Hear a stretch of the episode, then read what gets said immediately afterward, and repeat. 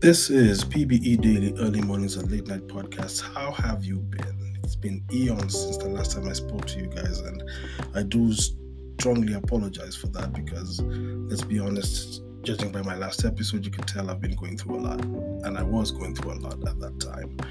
And in the period that I took a hiatus for multiple purposes and multiple reasons, I ended up missing the fact that I don't talk to you guys as much as I used to. And in the early stages of this podcast some years back, I was proactively making a point of at least touching base twice, and I haven't done much of that lately. And it's not out of any form of like terrible distractions outside of having way too much work to do in a very short period of time, having uh, the importance of trying to better understand myself in the interim since the passing of a person I hold very, very dear, who is my best friend, and also trying to be the perfect person in a relationship that was beginning to blossom in the same time when all these factors around me were changing up. And to be able to speak on this now is only because I was required to make a quick audio for something that I'm working on because I'm trying out my hand at radio yet again.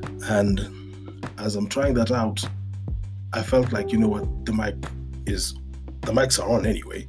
So, pun intended, I decided, let me just touch base. Let me come back and tell you guys what's been happening and what's been up with me, but not in a contextual sense of like proof of life, but more like to at least let you know that I'm in a good place. When I left, I wasn't in a good place, and I'd, I'd, I'd hate to think that I added anxiety to anybody's life by having them revisit my old material on this podcast and seeing that I haven't really continued in this path that clearly had was steamrolling forward. And the the reason for that kind of ties into what I want to talk about in this episode, which is uh, to a certain extent, there's we don't take enough time to appreciate that which is around us or the valuable lessons learned in the times, especially where the iron is to the fire. And my iron has been to the fire up and down the alley. Like um these last few months have been like a proper test in what, what's your pain limit? Like, what's your pain limit level?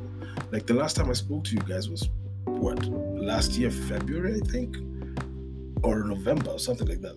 I think November, like so last year, November is when I last spoke to you guys. And even in that time since November, it was time back and forth, just hearing and seeing things just not go the way I wanted them to go. One of the things that kind of went sideways was I used to come here and speak to you guys before I go record a radio show or uh, broadcast a radio show live nationwide. And in Kenya, for that to happen, like I miss the days when you could make a contribution to the world of entertainment and the world stops to notice and and gives you your due moment to at least bask in it. But in the order of how life has moved on and progressed, we have to accept the fact that many things that we perceive to be facts turn out to be fiction sometimes, and many things which would have reigned true previously have now been put on the wayside. And the one thing I felt that was really sad is I started losing sight of the growth I've had and the growth I continue to have by that I mean this. I've been working professionally. This is my like 20 years ago. I gave myself the nickname Point Blank because of the brutal honesty I wanted to conduct my work in. It's my 20th anniversary of the name. I've really done nothing to like celebrate that whole 20 years. You've had the same nickname, and it moved from being a moniker to describe yourself to a money making existence. And even in that, as much as I'm known in this one remote corner of the globe in Kenya, I've had leaps and bounds of successes. I worked on a children's book that is published worldwide, and guys can access it, can actually purchase it online. My name is tagged to that. I have film productions that won awards that people don't know my hand was involved, but even with this, the documentation signed, I have a good relationship and good rapport with those people. I've gained so much in regards to skill wise, where I, I can now better analyze visually things that I wanted to get done. And I'm doing it in a faster rate than I was before. But in one foul swoop, I noticed something happen in every field I'm very, very interested in. Field number one, I'm big on the arts. as a person who's big on the arts, can you imagine the pain it felt to see the cheapening of the creative process of an artist? Like you start disregarding process because there's no time for us to really like romanticize process. There's only time for us to quickly monetize and move forward because this is a money making scheme at the end of the day. We have to have a return on investment. We have to have turnover that gains successes and makes us even have enough to get bigger yields in the future. I'm living in a time when some of the biggest countries in the world are in conflict, having silent wars, like wars of attrition with each other based off of decisions that have been made in global expansions that we don't even have the inner workings of. And in the same breath that what now comes to my doorstep is the world of content has gotten so powerfully broadcasted, it has gotten wider and wider and greater and greater to an extent to which that I, for one, saw comfortably to be able to just pause for as, much, as many as six months, going on eight, maybe even 10, and just being quiet because there'd probably be a person on the side who could uh, serve the purpose of continuing to entertain in between my pause and potential return. I look at that with such happiness sometimes because it, it tells me that I may overthink a lot of things but I need to get myself to not take myself so seriously. It's the weirdest thing to say, especially with what I'm about to spew, because not taking yourself so seriously is something I see happening way too frequently and way too often. Uh, my very valuable, like other friends who help me to now navigate this new course of my life, which is something I'm trying to do very, very consciously, like trying to consciously atone or account for things I do right and wrong, and hopefully be granted the grace to make solutions or to grow further and into even greater versions of myself. We're never the same person we are every seven years biologically, but hopefully every day we grow and we learn and we unlearn. We get, become greater versions of whatever our purpose was supposed to be, right? And the more competitive things got, especially amidst the pandemic of COVID and the now steady decline of very many economies, and the pop up and growth of the NFT market, and uh, I wanted to take part in that, but still not fully understanding it and being so overwhelmed with other things that you can't really come back to it. I'm on the tail end of a project that I had the greatest conflict of creativity with because I still held on to old thinking and didn't grasp how I should better adapt my skills from the past with the old thinking to now have new thinking and broaden the horizons that would follow that. I have always had this thing that I used to do professionally when I got into the fields of illustration art because illustration is where I started making my money outside of me being able to earn from the words I speak or my likeness, it was the first place to make money for me was a pencil in my hand and the execution of the pencil, then the ballpoint pen, then it turned into a stylus and standing sitting in front of a Huion tablet right now just makes me feel uh, grateful and humbled that I'm still finding a way to earn a living with this pencil and this pen and this marker and this tool that makes in engravings or inscriptions and stuff. And it got to a point where I was working on one of the books I'm, uh, I'm in partnership with an author, Shadow Walkers. As I was working on Shadow Walkers, I wanted it to look way more beautiful than the first book I did 10 years ago, which, yes, Home Guard issue number one is now 10 years old. I wanted it to look to the quality of great value that it would potentially have this collectability to it. Because I'm a big fan of manga and I know that mangas are done successful mangas and the more successful they get the more earnings that they make. They get partners to maybe illustrate the rest of the background stuff like that. And I wanted to be able to as one man match all those people. The timings to be able to take on an apprentice hadn't presented themselves.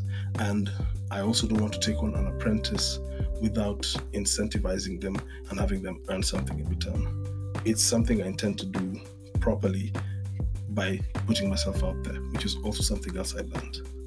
I often professionally dim my colors because it's way easier for me to navigate that which I do on a nine to five if I can only concentrate on that one thing in the nine to five.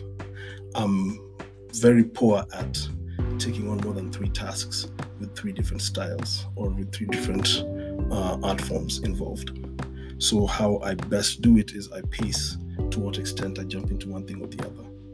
Uh, for a long time, it was possible for me to earn from one side or the other and be able to at least get away with being content. But the more I, I, I move in life and the more I want more for myself, it is upon me to increase my capacity and increase the intensity that I attack the different things I want to achieve. Because I still want to selfishly do things that are my own by myself, that I fully own. But in the path to do that, I was trying to ignore the fact that I need to be able to fund that process because the commercial work that we do, the why we go to a nine to five, why we try to take part in the bureaucracies we take part in, is because at some level we'd like to have something that is ours. For most others, I'd, I'd assume is I'd like to have a house that's mine, even if it's something I pay the rent from time to time. It's me paying the rent, so I own it. For an artist, like myself, the romanticized idea I have is I want to be able to create things that I have birthed in my own head. I want to be able to earn from them for the rest of my of my existence, and I want to be able to take that thing which I've created and pass it on to somebody else who is of my kin, and have that person take it further by even if it's a matter of them replicating it in publication, but also honoring the memory of what I was trying to do with it, so that by the time even they're gone, whichever generation comes after can do whatever is necessary for them to be achievers. Now, my thought is not original or brand new. Many people in history have made publications that have done that. I heard a story recently about how the rights to the Winnie the Pooh story were now public because I think when you have your copyright, it goes your lifetime plus 50 and then to your next of kin's lifetime plus 50. I think that's how it works. I'm not really sure. But after a certain period of time, the document which you actually have as uh, a publication you made in a certain geographical space, be it a country or uh, a city, but most definitely a country, based upon the constitutional laws of that country. When that material goes public, anybody can take it up and make their own renditions of it. That way, the country moves forward with intellectual property. That's my understanding of it. Okay. And away from that, I start looking at some IP on YouTube that has been taken up by big multi multi, multinational corporations and entertainment companies, and they're taking their own renditions and translations of these people's work and going based upon this one thing that was normally spoken as taboo. You don't take the politics of the day and put it in the work. And however a person wants to tackle a topic, their translation of that particular topic is what is left for some people to grow on. Some are brand new, so they don't have a, a, real argument with it because they're being introduced to it. Others who may be too married to the original existence cannot interested in how you could easily make the next version of it. But I think the painful part for those who are married to the original idea is the money making scheme is way more valuable than that which is the insistence on trying to tell good stories. Knowing that exists kind of gives me pause because I'd like to think that there's a degree of integrity in how material can be created and hopefully it finds a market to buy in. But when you have a, a situation where your stakeholders are overbearingly bigger with the stakes that they're trying to give you, you compromise on a lot of things that ends up making whatever comes out become just something that is churned out quickly without really being given the breath or time to best be understood. Music, for example, anything created doesn't even get a chance to breathe, to be tweaked or changed. It rushes straight to the next level of its existence, which is the monetization. a good thing if executed well. And since people's retention for most information, it is claimed is shorter, it still gets punchy and it goes. I mean, I heard one track which is a sample of a song by Noreaga produced by Pharrell, and even the updated version is it, it has a good bob to it and a good bounce, but it doesn't have a real existence. It does it doesn't have anything that would hinge me or marry me to the idea. And all this is just a romanticized take of what I'm thinking, which is not a bad thing. It's just a me thing. And I always have discomfort with when I feel that somebody has taken something that could have been so preciously held and so preciously loved and decides to shoot it in the foot. It's always been a difficulty for me, but I also grow out of that whenever I can. In the existence that we have entertainment wise, I've worked in one field of art in the advertising space and the quality of the work was not what was needed, just the turnover of it. So I have to find a way to both keep the quality going but work faster. So the second guessing of myself and wanting to make perfect work, I ended up standing in my own way. In that I started making drawings and second guessing the line I just drew because I want to be better than the last version of myself, which is egotistical as hell. So to try and learn that and allow myself to make something that will suffice in the beginning stages of something and further in that which could have been deemed perfection can be found by said client or said um, community that would enjoy the work I'm doing. I prefer this approach because it gives me the opportunity to not stop myself from doing things. I gave myself a sophomore jinx because I was too interested in how will the world translate the things I'm working on. By bringing the world into my creative process, I ended up slowing down myself because I don't think it's important for me to consider outside of why I'm writing the story and who I think is going to read the story. Outside of those two parameters, I think I've taken care of the market and the need the market would have. They don't know what they want they hope to be introduced to something that actually impacts them and actually blows their minds. The moment I started learning that, and thank heavens for the woman I love because she helped me with that, it's now allowing me to start finding true north again. And as I continue to find true north, I think I'm gaining one great value in that. I am not stunted anymore. Like on the few occasions I'm stunted nowadays, it's because I'm either exhausted or the idea hasn't fully formulated itself. And even the, the grace I'll give myself for a pause before I come back and do what needs to be done. When I come back, I allow myself to make mistakes and still do it right. And then as I stumble and fall and even stumble and then pick myself back up, I'm making even greater strides. I'm very, very happy with that. So I say all that to say I'm grateful for my continuous growth. I'm grateful for my continuous uh, need to seek and find. And hopefully this will continue to be something that I stick by and something that I go to the furthest extent on the extreme that the heavens will grant me. But for now, I'm going to say this as my proof of life. I'm going to step out for now.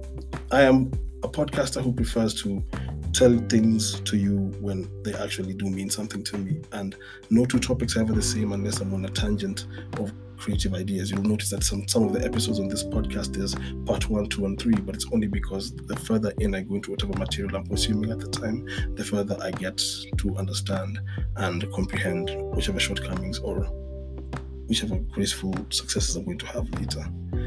Y'all take care of yourselves. I hope you have been this entire time. Be good to one another, be kind to one another, give people the opportunity to just have um, context in everything that you tell them and context back. And may love prevail, may greatness prevail, may the heavens give you all, all the kind of peace that you could find. And until next time, be Caesar or be nothing at all. Grace and love to you all. Uno.